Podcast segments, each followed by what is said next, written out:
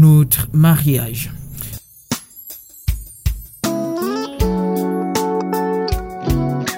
Karibuni wapendo wasikilizaji wa radio na television Canal Futur kufata kipindi kenyu kipendelevu Notre Mariage ama ndoa yetu kwa lugha ya Kiswahili ambacho kitaletwa hapa mbele ya microphone na wenyu wa kila siku Aline Njovu.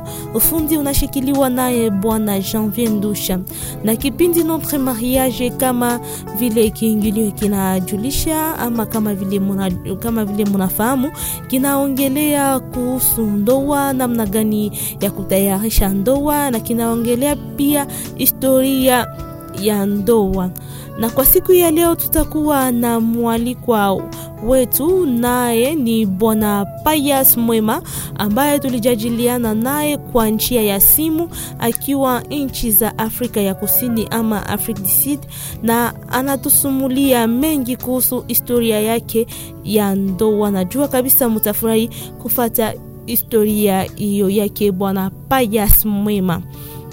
Ikiwa na wewe unatayarisha ndoa ubie uko deja ndani ya ndoa na unataka kuhudhuria ndani ya kipindi chetu Notre Mariage, unaweza kupiga namba kunako 09 75 73 42 95 09 75 73 42 95 ama ku 089 20 38 683 89 20 38 683 ama kwenye page Facebook unataka kutuma maoni yako ama unataka tu kuandika na unapenda uparticipe mu emission, unaandika tu notre mariage, unaandika notre mariage hapo, utatuma maoni yako na tutaipokea bila tatizo.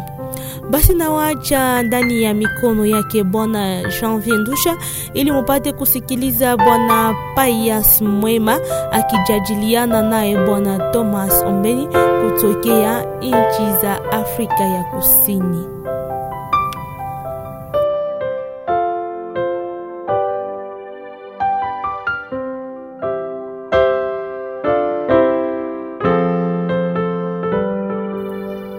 Karibuni wapendwa wasikilizaji wa kipindi Notre Mariage. E, tunashukuru sana kwa mareaction ya batu na, ma, na maoni yenu, lakini tunajua kama kuliste kuko batu ya mingi venye viko wanataka wapartisipe ku emission me hatuna shwa, lakini leo tutakuwa na ndugu yetu ambaye anaitwa uh, ni ndugu kutoka South Africa, sitamuintroduce kwa jina, lakini tutafanya mahojiano nayo leo ni anakaa South Africa mu, pro, mu province ya Free State. Kama tunavyosema maria, kipindi cha notre mariage ni kipindi kenye tunafanya jua ba jeune kuba informe gisi batu banafaka mariage, gisi batu banajipreparaka avake uingie mu domaine ya mariage, na tunaulizaka mtu mwenye ashafanya mariage, mtu mwenye ashakaoa au mtu mwenye kwa prepare mariage au mtu mwenye kwa experience yoyote mu cadre ya mariage. Sasa eh, tutamkaribisha ndugu yetu eh, Pius, eh, ndugu Pius uko kwenye mtandao. Kabla ya yote, tunataka kwanza uji introduire wewe peke. Oh, asante sana, asante sana wapendwa wasikilizaji. Nashukuru tena kwa muda huu ambao mnatupatia. Mimi kwa majina naitwa Mr. Pius Mwema Kinege Pius Shurika ambayo anapatikana kwa saizi naishi katika nchi ya South Africa mu province ya Free State mahali kunakoitwa Harrismith. Eh, asante ndugu Pius, mmesikia wenyewe ndugu Pius anakaa South Africa mu province ambayo inaitwa inaitwa eh, Free State eh, na ni sehemu inaitwa Harrismith kusema unajua kwa sasa kuna kibaridi cha hali ya juu. Sasa ndugu Pius, wewe ni mpendwa wetu ambaye unafuata sana emisio yetu. Kwanza tutakuomba utupatie hadisi kidogo kuhusu eh, hadisi ya ndoa ya kwako kabla hatujaendelea na maswali mengine. Kabla hatujaendelea na maswali mengine, kama unavyojua kipindi cha Notre Mariage kinasikilizwa na watu wote, sio hapa Bukavu tu. Watu Burundi wanasikiliza, watu South Africa, Tanzania, watu wote ambao kwenye diaspora waga wanasikiliza kipindi cha Notre Mariage. E, kipindi cha Notre Mariage kama tulivyoongea ni kipindi ambacho kinawasaidia wa vijana kujua jinsi ya kuandaa ma, ma, kuandaa kabla ya harusi, na tunapendelea zaidi kuwa tunadiskite kujua jinsi tunaweza kusaidia vijana wetu konserna uh, haya mambo ya mariage. Ndugu Payasi, umesharudi? Sasa tulikuwa tunasema turudie kwenye swali letu. Swali likuwaje? Kuuliza vipi, utueleze ilikuwaje kuwaje hadisi ya ndoa yako ilikuwagaje kwanza? Ndo, ndo swali la kwanza ndugu, unaweza ukatupiga tu kiadisi kidogo tu mlivyopendana, mlivyokutanana, mlivyo yani, utuambie tu kidogo tulivyokuwaga.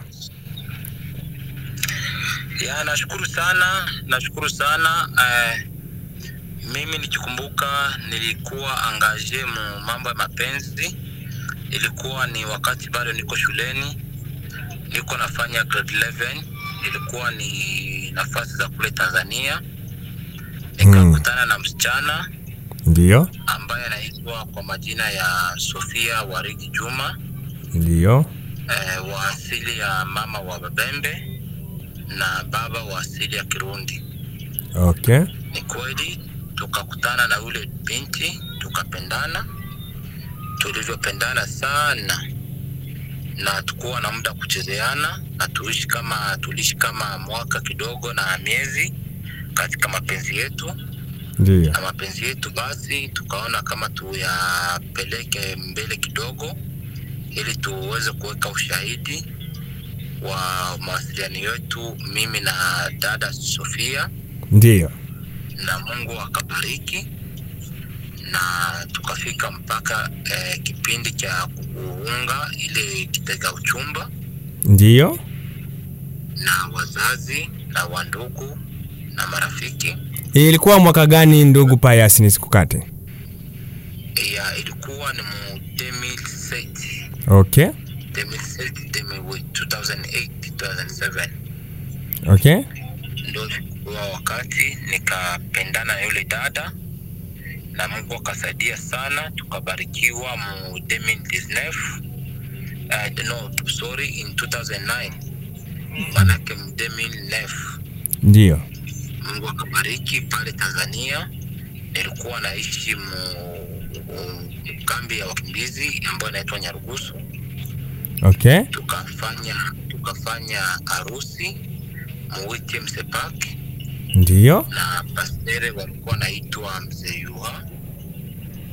Hmm, na Mungu akabariki, tukafanya ile harusi, na kwa maandalizi ya, ma, ya harusi ndiyo yalikuwa ni ni magumu kidogo kwa wazazi, kwa sababu miaka yangu nilikuwa nayo na yeye dada Sofia miaka ilikuwa bado iko midogo kidogo, na maandalizi tuliandaliwa na familia zote mbili ziliwaka kwa pamoja na wakatusaidia mpaka tukafikisha ile wakati ya kwenda kufanya ile harusi katika kanisa, na kweli tukafanikiwa, tukawa na maisha mazuri ndio. ya harusi.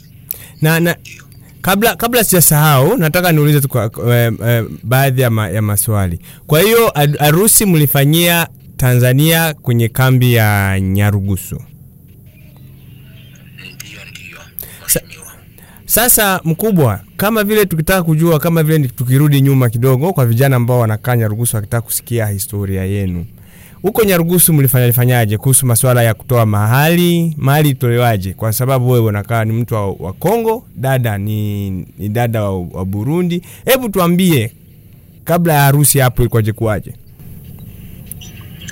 Eh, kabla ya harusi kabla ya harusi eh, eh, mzee kama kuna dada ambayo napenda kama tunaweza kuishi kwa pamoja. Mzee akawa ame ameleta challenge zake za ukali kama mzazi, kwa kuwa nilikuwa bado niko mdogo. Mzee akafanya yake ya, ya ukali ukali kama kawaida ya wazee, na mimi nikafanya strike za kwangu, nikafanya kama muda wa wiki zile ugali na shuleni shuleni, namtaka tume dada Sofia. Baada ya mzee kuona mambo kama yale, mzee akaamua kujua vizuri familia ile ya ule dada, akatuma mjumbe kwao dada ule Sofia. Kwa kutuma kwake mjumbe, Mm. na wakakubalia wito, wakaenda wakafika, wakazungumza mambo ya mahali na kusema kama umempata dada ambaye wanataki, wana, wana, wanapendelea kama anaweza kujiunga au mke wa familia ya bwana Pius. Basi Mm. kisha utaratibu mwingine ukafuata, wakaomba mahali, wakazungumza kimahali, Mm. wakazungumba mbuzi, wakaomba vitu vingine kama kawaida ambavyo vinashindikiza mahali. Vile vitu vikawa vimekwenda na ile mahali ikawa imekwenda, wakamaliza na tukachukua hatua nyingine ya kuangalia kisi ya kufanya ndoa. Haya, kwa hiyo tuseme kama vile kwenye historia yako ya mapenzi ya ndoa, mzee alikuwa hakubaliani na wewe kuoa, basi ukaamua kusema kwamba mimi sili na shule siendi, mzee kama nisipomchukua mtoto wa kike. Basi mzee alivyoona hivyo akasema, a a, nisije nikampoteze mtoto. Mzee akasema, bwana, haya basi nitaenda kukubaliana na wazee wenzangu, tuangalie tutakavyofanya kuhusu swala la ndoa.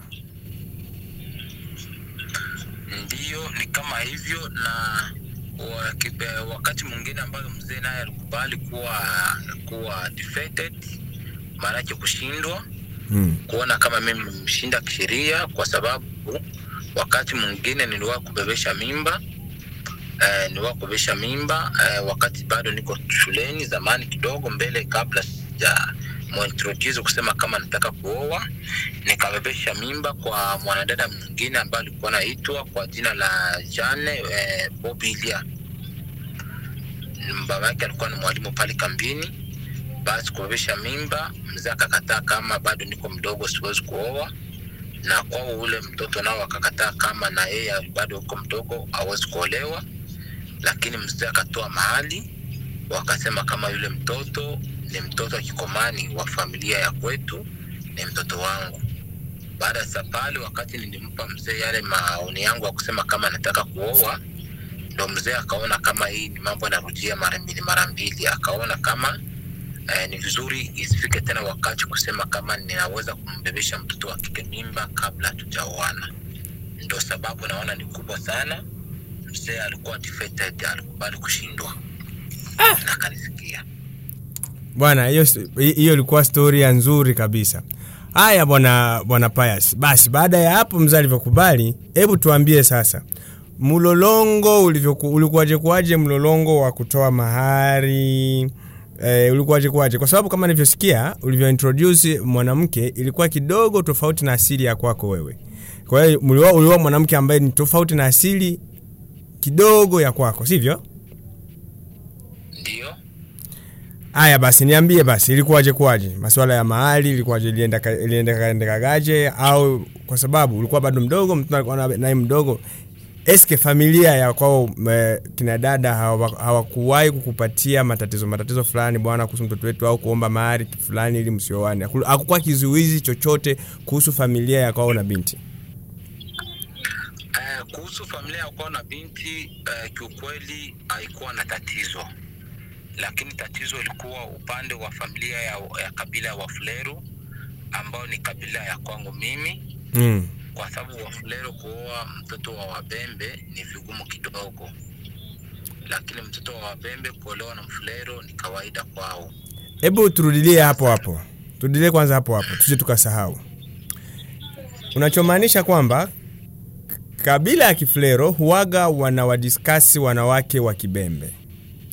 Lakini wanawake wa kibembe hawana tatizo kuolewa na kabila ya kiflero kwa hiyo ndio ilikuwa tatizo lote. Unaweza kaingia kidogo kinaganaga ili kipindi hiki tuweze kuwaelimisha hada hati wa, wa vijana wa kibembe ambao wanataka kuoana na wafulero na wafulero ambao wanataka kuchukua na wabembe hebu unaweza ukatufafanulia kidogo hapo kabla tujaendelea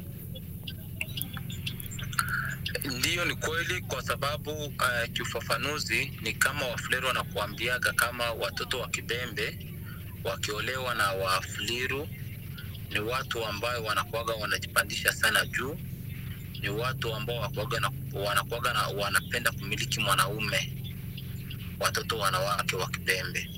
Aha. Sasa ndo hiyo tatizo, wazee walikuwa wanasema kama mtoto wa Mfulero kuwa Mubembe, hiyo haiwezekani.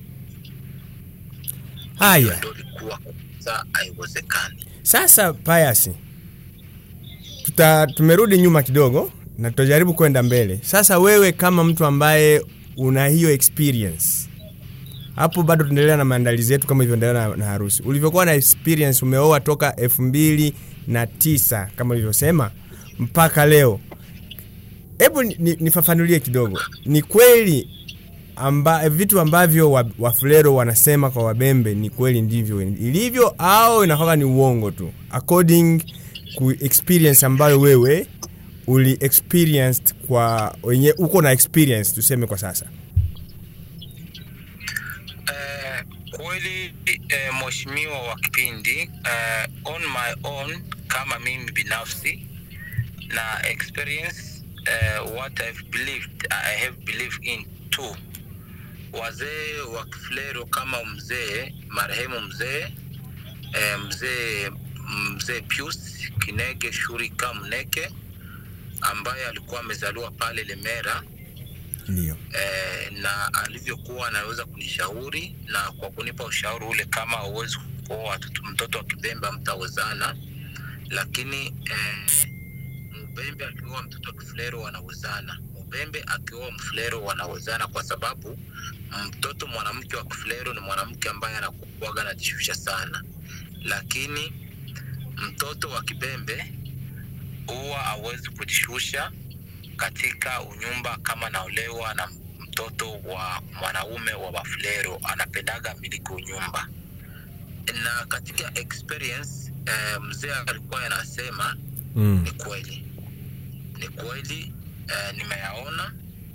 Kwa sababu mtoto yule wa kike kwa jina la sofia waridi juma niliwahi kuishi naye katika nyarugusu nikafanyikiwa 2010 elfu mbili na kumi nikambebesha mimba.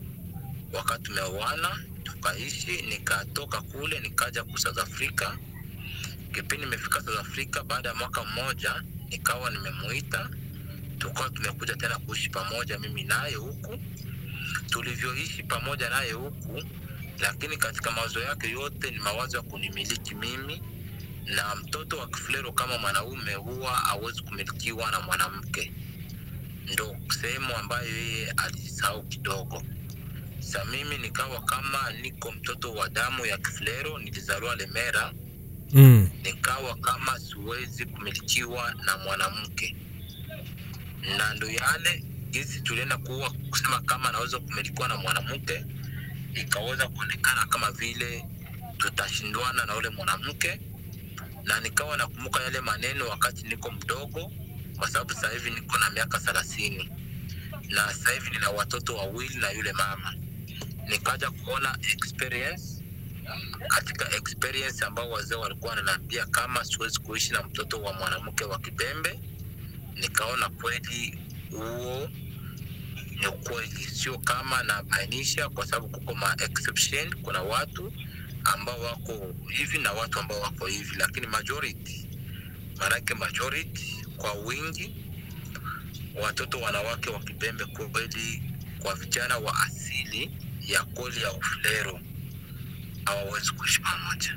Na hiyo nimejaribu kuiona na nimechunguza kwangu mi mwenyewe nimeona ni vile na nimejaribu kuchunguza kwa vijana wengine ambao walioa mbele yangu kama wazee wetu ambao waliniambia ndo yale ambayo yamerudi hadi kwangu sahizi hebu turudi kidogo. Sasa kama ukisema kwamba vijana wa kifulero hawawezi, hawawezi wakaoe mwanadada wa kibembe kwa sababu wewe una experience kwamba yule mwanadada hukukubali alivyokuambia mzee Pius kwamba huwezi. Basi wewe ulivyo ulivyojikaza na ukamfosi kusema kwamba mzee mimi nitaoa. Sasa kwa ina maana sasa kwa sasa wewe hapo ulipo unajuta sivyo? Ya majuto yangu ni kwamba niliwahi kumwambia mzee eh, mzee Piusi Kinege Muneke Shurika. Eh, ambaye ni mzee wangu kabla jafa niliwahi kumwambia mzee naomba unisaidie huu mzigo ambao ni unioyaga ambao nilikuwa napendana naye unirudishie kwao. Mzee akanisaidia akarudisha yule mtoto mwanamke kwao. Lakini wa, a, a, after after kama 3 years, 3 years mzee kuwa amefariki, nikajaribu tena kuangalia gisa kumrudisha yule mwanamke eh, upande wangu tena, lakini niliwahi kumrudisha mzee. Mzee aliwahi kumrudisha kwao, maanake wa, wanasema mu- mukifulero kuhikiriza kugarura omukazi mwabo kuhikiriza ah. sa walijaribu kumshindikiza wakamrudisha kwao na wakamwambia kama huu nyumba umekuwa hivi na hivi mzee mwenyewe nikafanya tena kim, kimabavu kusema kama ile love ile upendo ambayo niliwahi kushee na ule mwanamke. Na kwa sababu tunao watoto wawili tayari mtoto wa miaka kumi na kumi na mtoto wa miaka minne. Tunao tayari hacha niangalie kisi ya kuweza kumrudisha ule mwanamke. In 2018 nikajaribu ku, kufanya mambo yangu nikaenda kinyume ya kauli ambayo nilimtuma mzee nikamrudisha tena yule mwanamke akawahi tena kurudi. Kwa hiyo mwanamke ulikuwa ulikuwa umemchukua alikuwa ameshakuwa tena nyarugusu huko tanzania tena ukamwita umrudishe tena tanzania nani south africa? Sio nyarugusu tu katika mikono ya kwao ya Okay. Ya kurudisha. maanake kurudisha mwanamke kwao kama huyu mwanamke tumeshindwana naye katika familia yetu mm. walikuwa wamemrudisha yule mwanamke lakini nikajaribu kimapenzi nikawa nimesamehe nikawa nimesamehe in 2018 nikasema waende tena waongee na ile familia wanipatie yule mwanamke tena nijaribu wakanipatia yule mwanamke na wakaniombea msamaha kule wakapiga amande the penalties according to their culture. Mm-hmm. wakapiga the penalties yavo eh, kama eh, naweza nikasema kama eh, kama asili yao ya kibembe. Ile penalties zikaweza tena kulipwa zikatolewa tena kama vile kuoa upya nikaweza tena kumrudisha yule mwanamke. Yule mwanamke ambaye alivyoweza tena kurudi nikakaa naye tena baada ya kukaa naye tena uh, even also realized that there's nothing uh, change in that woman. So- nikawasema kama uh, yatosha. kwa hiyo kwa safari ya pili tena yule mwanamke ukamrudisha tena. Au bado mnaishi pamoja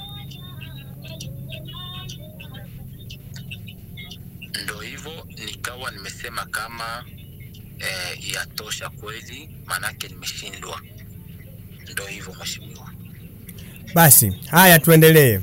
Hapo ilikuwa ni eh, ni parenthese haya naomba uendelee kutuambia ilikuwaje kuwaje. Kama tukiendelea sasa hapo tumekata nyuma kidogo.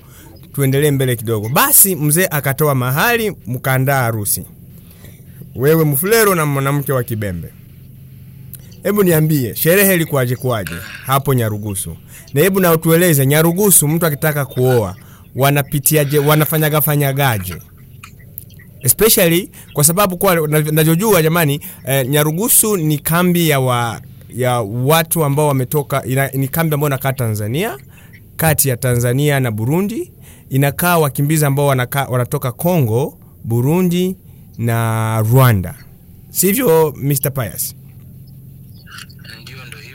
alafu hao watu wanakaa pamoja. Sasa nachokijua kwamba huko katika hayo mambo inawezekana kwamba mila kidogo nabadilika na jinsi watu wanavyofanya harusi huku kwetu nabadilika kwa sababu mupo katika nchi ya kigeni. Na ndio hicho hicho tunataka utu, utu, utufahamishe kidogo kidogo tujue mmeandaaje andaaje hiyo harusi hadi harusi kakuaje kuaje hadi hebu tufafanulie. Kwa sababu bado nitakuuza maswali mengine kuhusu vinachoendelea asante bwana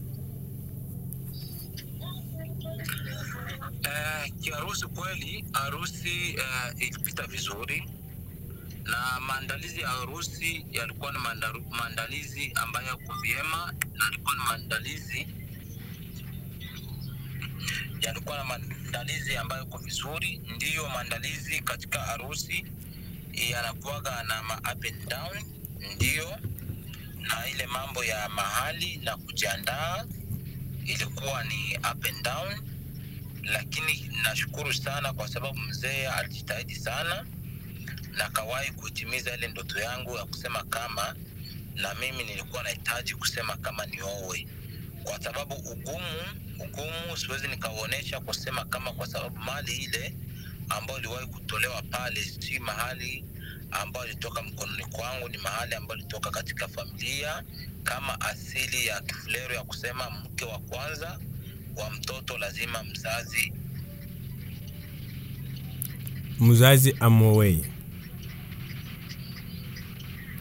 Mr. Pius, eh, ya kama kawaida kusema kama eh, mahali na kuoa kwa mwanamke wa kwanza katika kifulero mzee anatakiwa amwoe kijana wake mwanamke wa kwanza ndio maana siwezi nikasimulia sana kusema kama ilikuwa ni vigumu sana kwangu kwa sababu ile ilikuwa ni katika mkono ya, ya mzee na mzee alikuwa ni mtu ambaye alikuwa na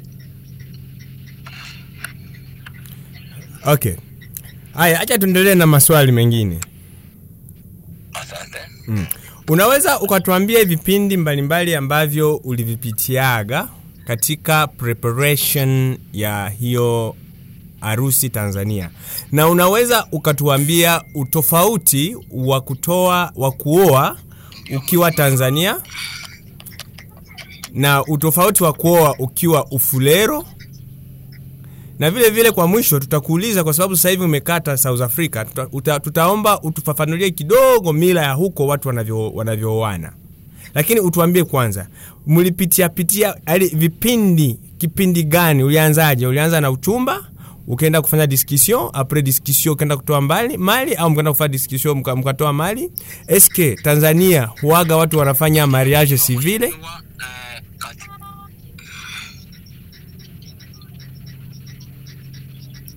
e, ndugu Pius bado upo on, online? Ndiyo uh, niko online. Yes. Ya ndiyo katika vipindi mbalimbali ambavyo tulipitia ni kile kipindi cha kusema kama nilimtongoza dada yule wa kike tukakutanana ndio kilikuwa kipindi cha kwanza. Mm. tukapendana tukarenie ile upenzi wa jenesi, lakini hatukuwahi kushirikiana kimwili eh, eh, katika kipindi karibu cha mwaka mzima na kidogo. Tukaishi vile katika kuishi vile tukafika katika kipindi cha kuintroduce ourselves eh, on, eh, kwa familia zetu na kwa wazazi wetu. Na baada ya pale tukachukua hatua ya kuvalishana ile eh, kishika uchumba tukafanya ile kinachoitwa kishika uchumba pale. Eh,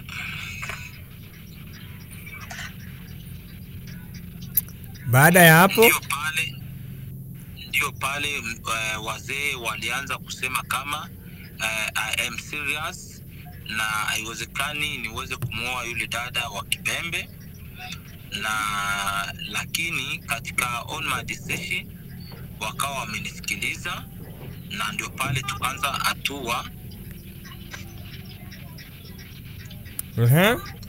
na, na ndio pale tukawa tumeanza hatua ya kusema kama eh, tuweze kwenda waweze kwenda wazee wa negotiate gesi ya kuweza kutoa mahali. Na ndio wazee wakaenda kunegotiate kicha kutoa mahali na wakati ikafika na wakwenda kutoa mahali kabisa. Uka, mkatoa mahali?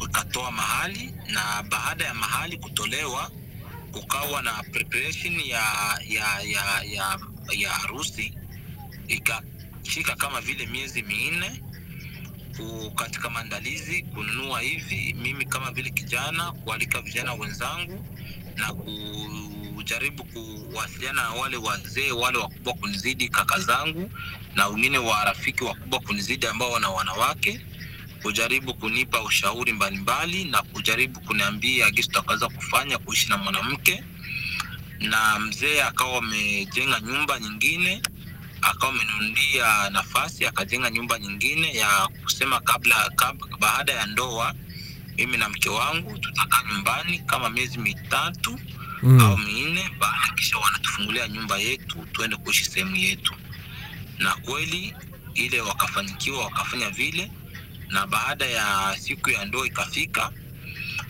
tukakwenda uh, kwenda wakaniuliza kama nimeshawahi kubatizwa wa, wa, wa, wa, wa shamasi na wanakanisa nikasema sijawahi kubatizwa. Wakaniambia kama nimemkubali mungu na kristu eh, kuwa mwokozi wangu ili nibatizwe. Nikasema bado wakati huo utafika sikuweza kubatizwa ndiyo ila yeye mke wangu alikuwa ni mwislamu akawahi kutoka katika akakubali aka- wakamuuliza akakubali na baba yake na mama yake walikuwa ni waislamu wakamkubalia aweze kubadili dini kwa sababu ameenda katika dini ya wakristu Mm. kwa sababu mimi Aha. Ndugu Payasi na kusikiliza. kwa sababu mimi ni mporo Mm. ndio mwanamke akabadili dini naye akakuwa mporo na baada ya kubadili jina akabatizwa yeye akakubali kubatizwa. Hadi hivyo siku zikafika tukawa tunashiriki eh, tukawa tunashiriki na vipindi mbalimbali vya kanisa vya wanandoa. Eh, hadi siku ikafika tukaweza kufanya ndoa yetu kama kawaida mimi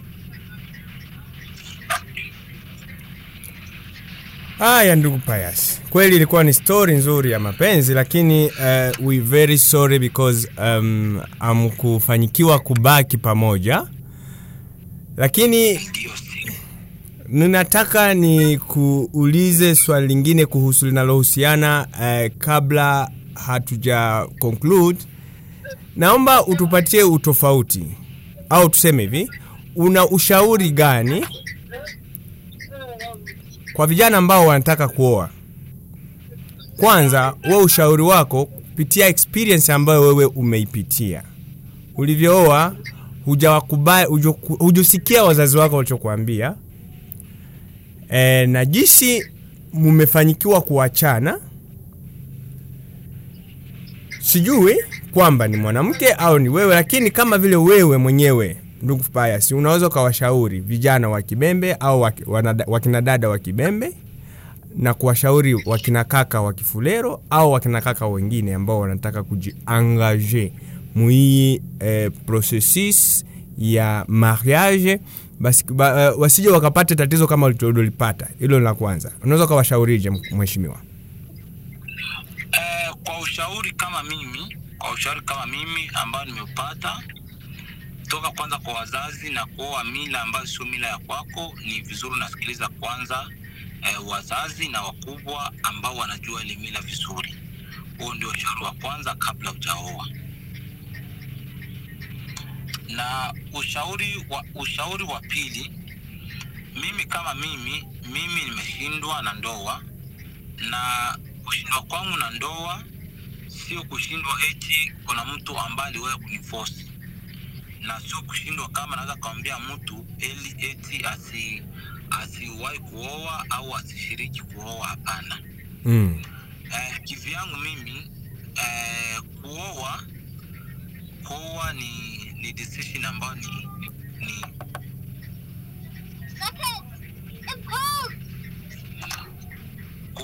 kuoa ni kitu ambacho naweza nikasema kama ni decision ambayo ni kubwa sana hadi ufike wakati una kusema kama una, una, kwa sababu ukisema kuoa ni swali ni swali kubwa sana.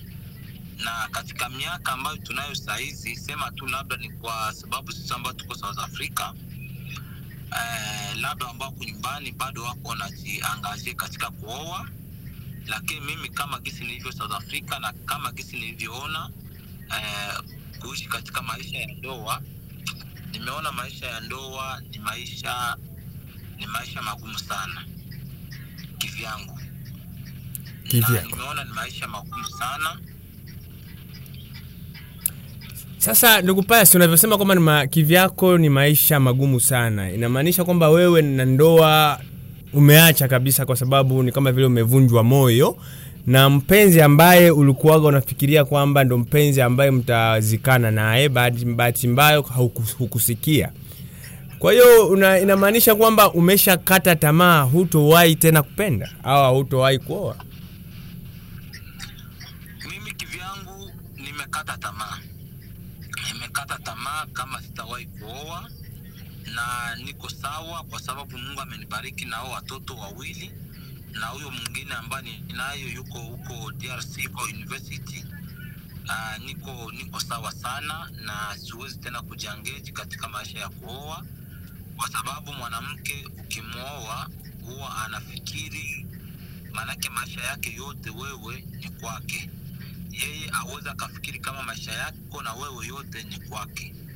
Maanake on the other way mtu natakiwa unawaza opposite sana sana ambao nitawapa ujumbe huu Mm. wa dada zetu ujumbe ambao nataka kuwapa ni kusema kama unaolewa na mwanamke usi, usipe maisha yako yote kwa mme wako kusema kama yeye ni mungu wako hapa chini ya jua. Hapana.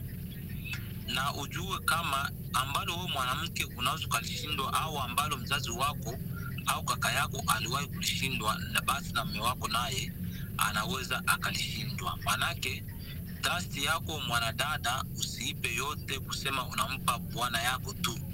Hapana.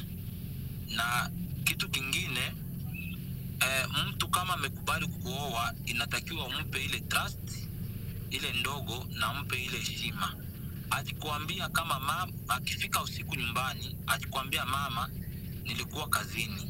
Basi we mkaribishi mwambie pole na kazi na mingine sahau na ukitaka kusikiliza marafiki zako wanakuambia eti mme wako anachukulia anafanya hivi na hivi. Unawasikia marafiki zako wa, wale wa kike unawatrust kwa ule wakati unasema ndio kume mme wangu anafanyaga hivi. Bila kusikia lile ambalo litakuja kwa mme wako uko wrong. Kwa sababu neno la ukweli na la uongo inatakiwa ulisikie kwa mme wako kwa sababu mumpenda kwa shida na raha. Ila kwa ile shida ya ndugu ya, ya rafiki anakwambia kama eh, mme wako amefanya hivi. Kabla haujaongea na mme wako unaenda moja kwa moja unaenda kumwambia mme wako oh, oh, unafanya hivi oh, oh, uko natongoza oh, oh, napendana wanawake wengine. Hapana ile sio nzuri.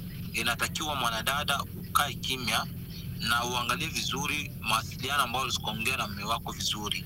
Kwa sababu miaka hii mwanaume hata anaweza kuoa wanawake tano yeye ni mwanaume lakini wewe mwanamke hauwezi kuolewa na wanawake na wanaume watano kwa moja. Lakini mme wako akidecide husema analeta mke wa pili upende usipende itakuwa ni vile tu.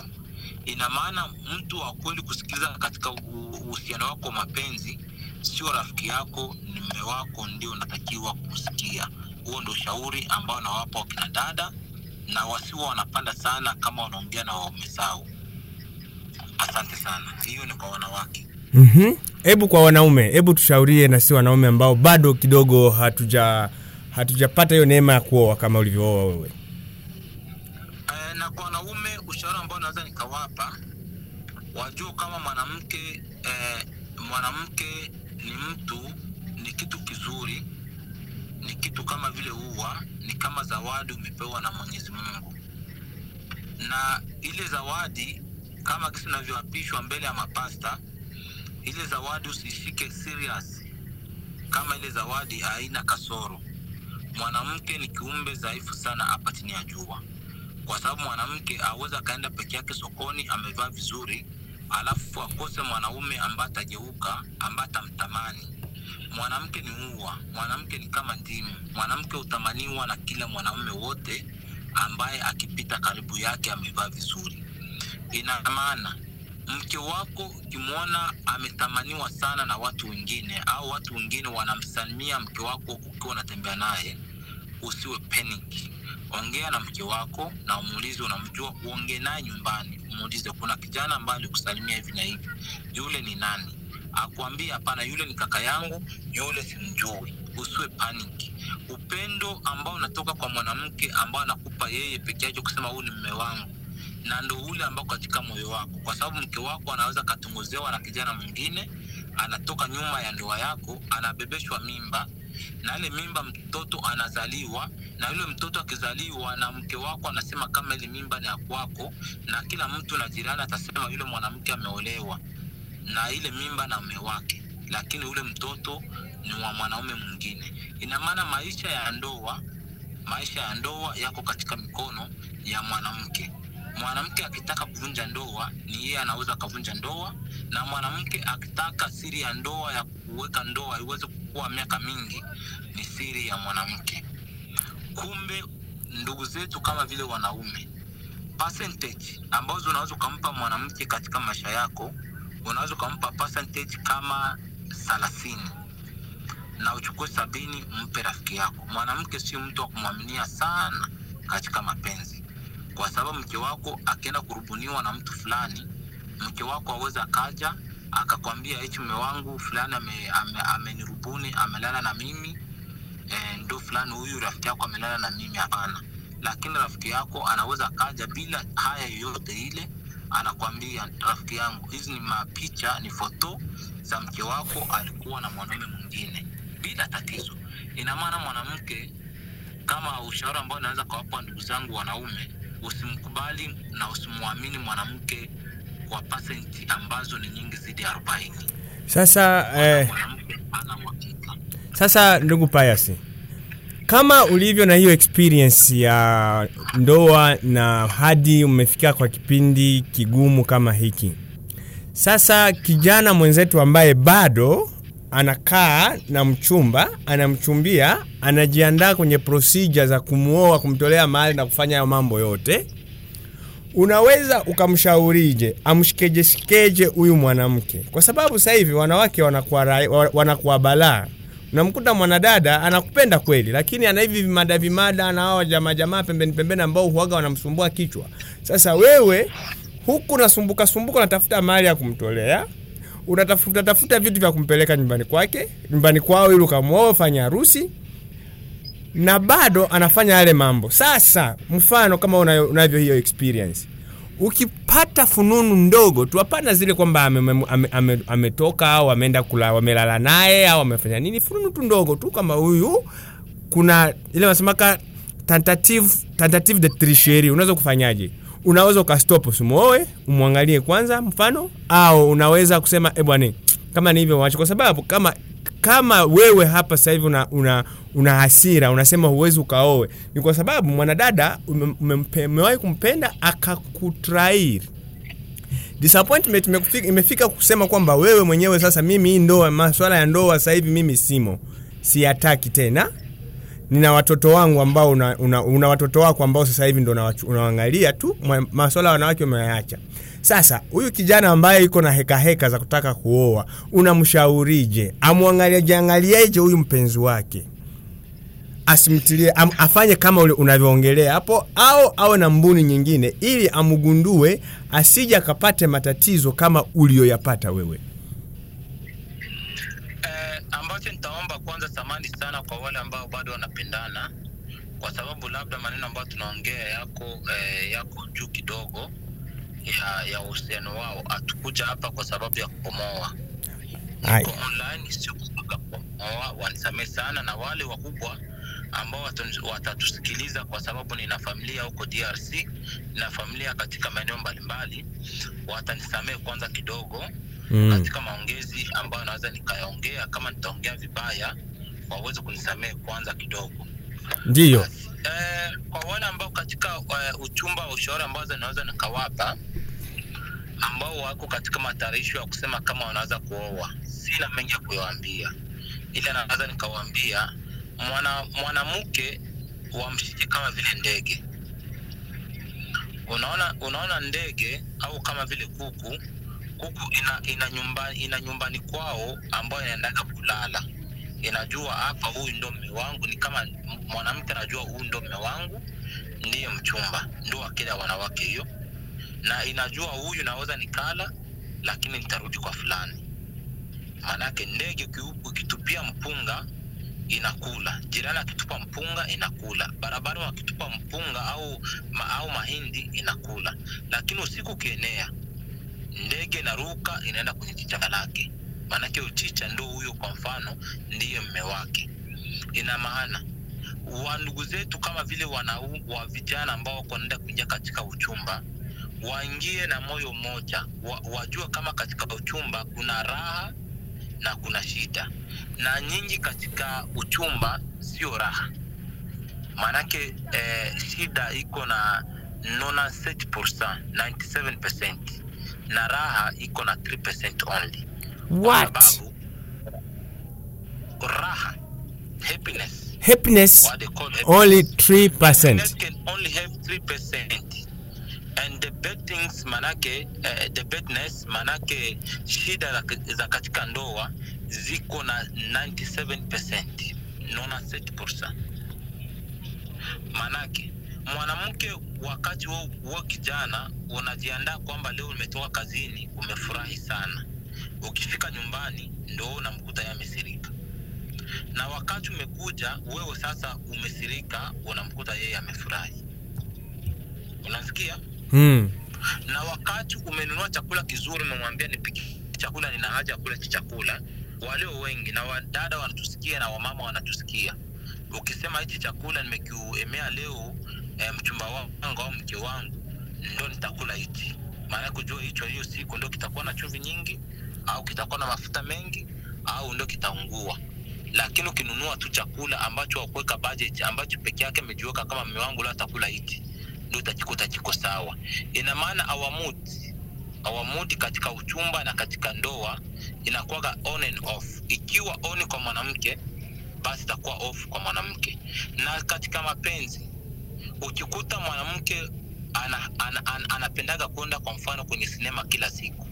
Na mwanaume naye anapenda sinema kila siku. Na maana mudi zao maana tabia zao zikifanana huo unyumba hauwezi ukadumu.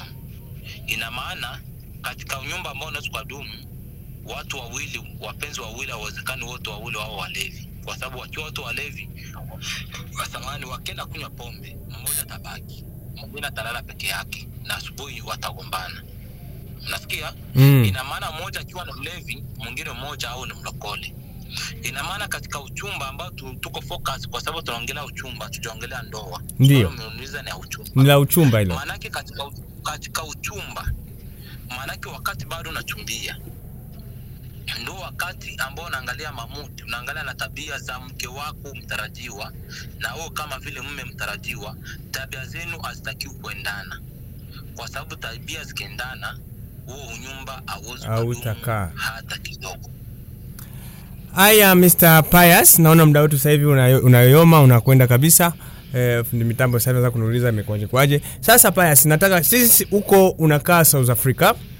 Eh, tu, tumekaa wote huko lakini mimi sasa hivi sio nikasema kwa sababu sasa mimi nimekaa naye naishi Kongo na najua nataka utueleze kidogo utofauti wa uchumba wa watu waliotoka huku na, utopa, na utofauti wa uchumba wa ndoa wa watu ambao wanakaa South Africa. Ah, uh, naweza nikasema kwamba uchumba wa huku sasa hivi wa South Africa uh, kwa sababu mimi mwenyewe uh, kama tena nilivyotanguliza, mtaweza kunisamehe nikiwa nimesema vibaya, lakini kwa wale ambao wanaweza Ah, kanichukulia husemi vibaya ndugu Payasi, una uhuru wa kusema unachokisikia. uhuru wa kusema ndio ninao, na kwa sababu tuko kumetia Ndio. kwa sababu niko na dada yangu anaitwa na bwangu anaishi pale Mlongwe na niko na wazee ambao wanaishi pale Rubanga na ambao wanaishi Kiliba na ambao wanaishi Lemera na wengine wanaishi pale Bukavu. Kwa sababu nikiongea maneno yale kashfu mbaya, labda watanielewa vibaya, lakini ndo maana natanguliza msamaha. Katika uchumba katika katika uchumba wa wapendanao ambao wako hapa South Africa ambao wanaenda kuoana.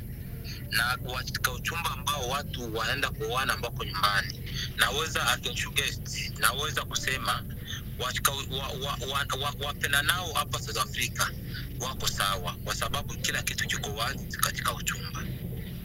Kwa sababu even the government hata government yenyewe hata makanisa yenyewe inawaonyesha ile maright ya kusema kama unaweza ukaoana na huyu mtu na kesho kama mambo yanaenda vibaya you are free.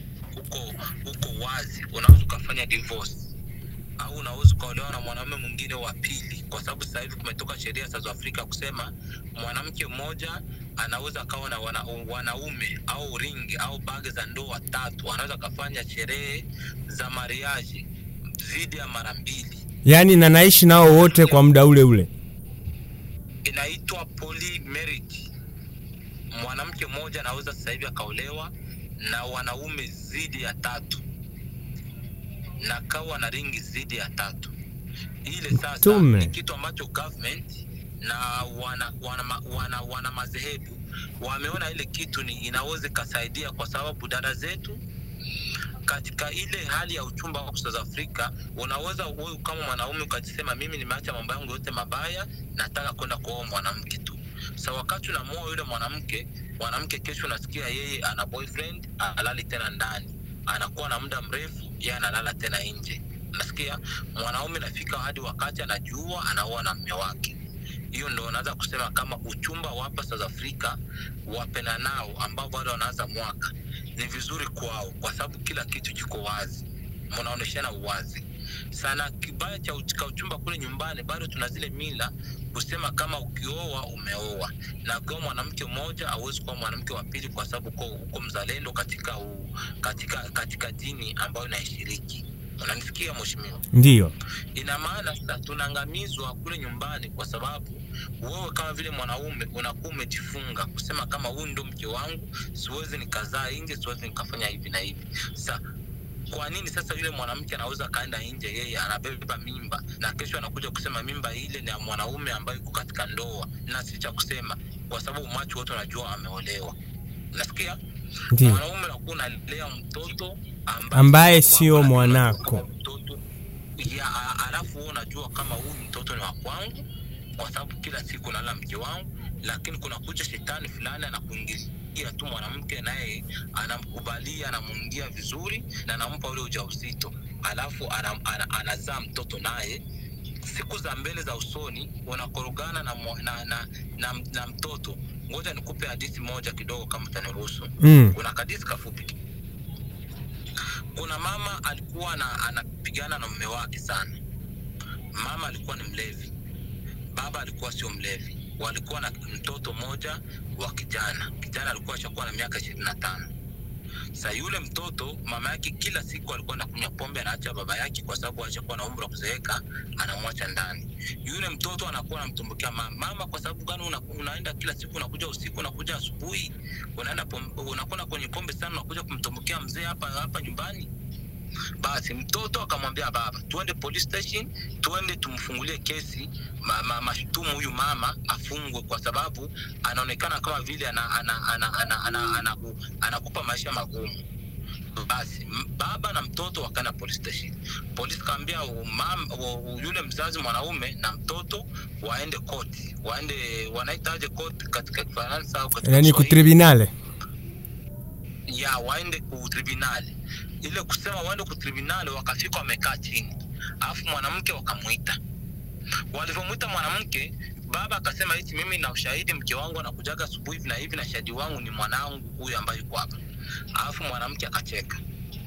Mwanamke akaanza kucheka. Mwanamke akacheka sana. Alafu akamwambia yule mtoto ungejua kama baba yako ambaye alikuzaaga alikufa miaka kumi iliyopita usingesema kama uko uko uko upande wa huyu mwanaume sa, unaona sasa wanasikia kitu kama hicho? Kweli ni kitu cha kuumiza sana, cha kuumiza kabisa.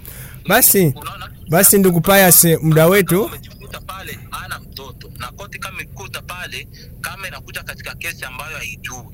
Ndio maana katika maisha ya, ya, ya ushirikiano wa mapenzi ambao bado unaanza mwanzo katika misingi sahizi kule nyumbani kwetu kule drc katika nchi zetu hatuna ule ukweli wa kuguaranteed love kama ndiyo mapenzi yanaweza kuwa hivi ndio maana nasema na suggest mapenzi ya south africa ni heri kuliko yale mapenzi ya kule nyumbani Haya, mpendwa msikilizaji, tunashukuru. Huyo ni Pius anatuita kutokea South Africa, ambaye anakaa kwenye um, uh, anakaa Free State. Hiyo no province inaitwa Free State. Eh, uh, asante ndugu Pius. Eh, sijui kwamba utakuwa na ujumbe especially kwa watu ambao wanakaa kwenye diaspora. Kama kuna mtu yote ambaye anaweza kawa na story nzuri ya mapenzi kama ulivyosema, ambaye anataka kushiriki katika kipindi chetu cha Notre Mariage, naye ana story nzuri ambayo anaweza kawaelezee watu ili kuwahimiza vijana wetu ambao wanataka kuoa, unaweza ukawape message kidogo watu wa Kongo na watu wa diaspora kupitia Radio Canal Fitir hapa mjini Bukavu. Eh, eh, kwanza mbele ya yote napongeza sana napongeza sana eh, redio hiyo ambayo imeweza kuwa na kipindi hiki kwa sababu ni kipindi maalumu na ni kipindi cha kuweka watu wazi na kwa wale ambao wanatusikiliza na kwa wale ambao wako na stori zao katika maisha wanakuambia heri utoe lile neno ambalo liko katika moyo wako kwa sababu ni neno ambao unakuwa ulimwengu Mm. ina maana yule ambaye yuko na stori yake yote ile katika nchi yote ile katika province yote ile anakaribishwa aweze kushare pamoja na watu na wale wapendwa ambao wataweza kusikia na ambao wataweza kufanyia kazi katika maisha inaweza kuwa ni vizuri na ongera sana ongera sana kwa uandalizi wa kipindi na kwa wasikilizaji wote na kwa wale ambao bado wako tayari kusema kama wanaweza kujiunga nao wao online au waingie katika studio hiyo na waweze kutupa mashauri mbalimbali. Asante sana mheshimiwa. Haya, asante ndugu Pius, eh, tunakushukuru sana ha, tunazidi kuwakumbusha ndugu wasikilizaji kwamba eh, ndugu Pius anakaa Free State huko ambako sehemu ambako anaitwa Harry Smith, hapo wanakaa. Najua hapo kuna ndugu zangu wana Baraka eh, Heri, kuna watu wengi tu pale Harry Smith ambao kwa bahati nzuri watasikia kipindi hiki, kwa sababu kipindi kinapita hapa kwenye redio hapa Bukavu, lakini vile vile kipindi kinapeperushwa kwenye mtandao wa internet. It mean that kipindi kinaweza kasikilizwe sehemu yoyote duniani kote. Asante na karibu bwana Pius tena eh, ukiwa na stori nzuri au ukiwa na mtu yoyote ambaye anataka kushiriki eh, tutakuwa na kipindi ambacho tutakuwa tunaongea kwa Kiingereza ikiwa kuna watu ambao wanaweza wakawa na tatizo la kuongea Kiswahili na wale ambao wanaweza kuongea Kifaransa. Eh, kipindi kuna watu ambao wanaongea Kiingereza. Mimi ni Mwingereza, nimekaa South Africa. Kwa hiyo nitakuwa nauliza, nitakuwa naongea na watu ambao wanaongea Kiingereza eh, ambao wanakuwa na vi, wanakuwa vigumu sana kwa Kiswahili, na kama kuna watu ambao wanaweza kuongea Kifaransa vile vile, tunawakaribisheni kwenye kipindi. Kwa watu ambao wanakaa sehemu yoyote, karibuni sana kwenye kipindi chetu. Asante ndugu Pius, asante na karibu mara tena. asante sana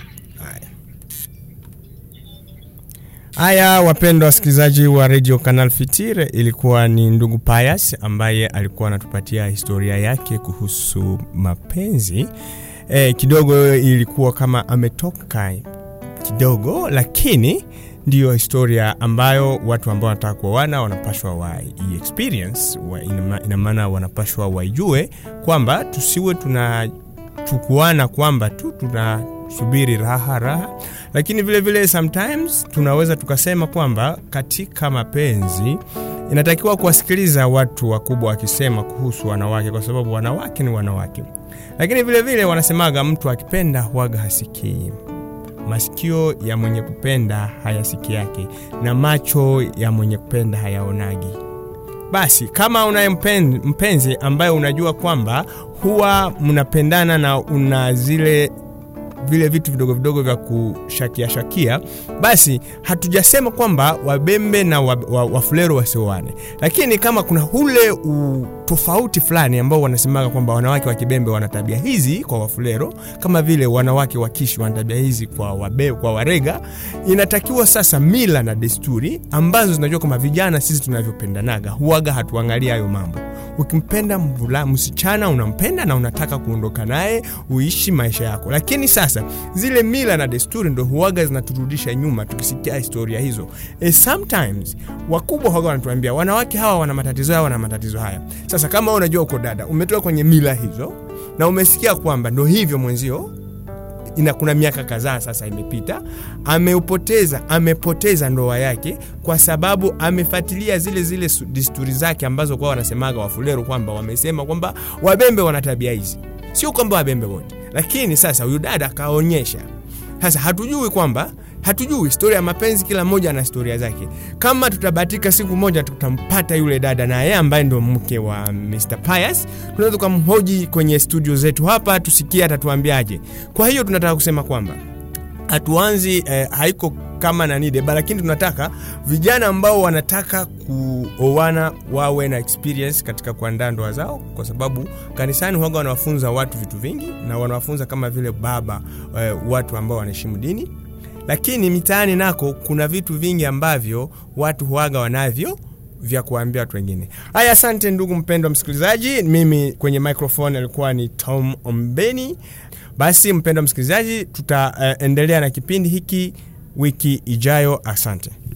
Ikiwa na wewe unatayarisha ndoa ubie uko deja ndani ya ndoa na unataka kuhudhuria ndani ya kipindi chetu Notre Mariage, unaweza kupiga namba kunako 09 75 73 42 95 09 75 73 42 95 ama ku 089 20 38 683 89 20 38 683 ama kwenye page Facebook unataka kutuma maoni yako ama unataka tu kuandika na unapenda uparticipe mu emission, unaandika tu notre mariage, unaandika notre mariage hapo, utatuma maoni yako na tutaipokea bila tatizo.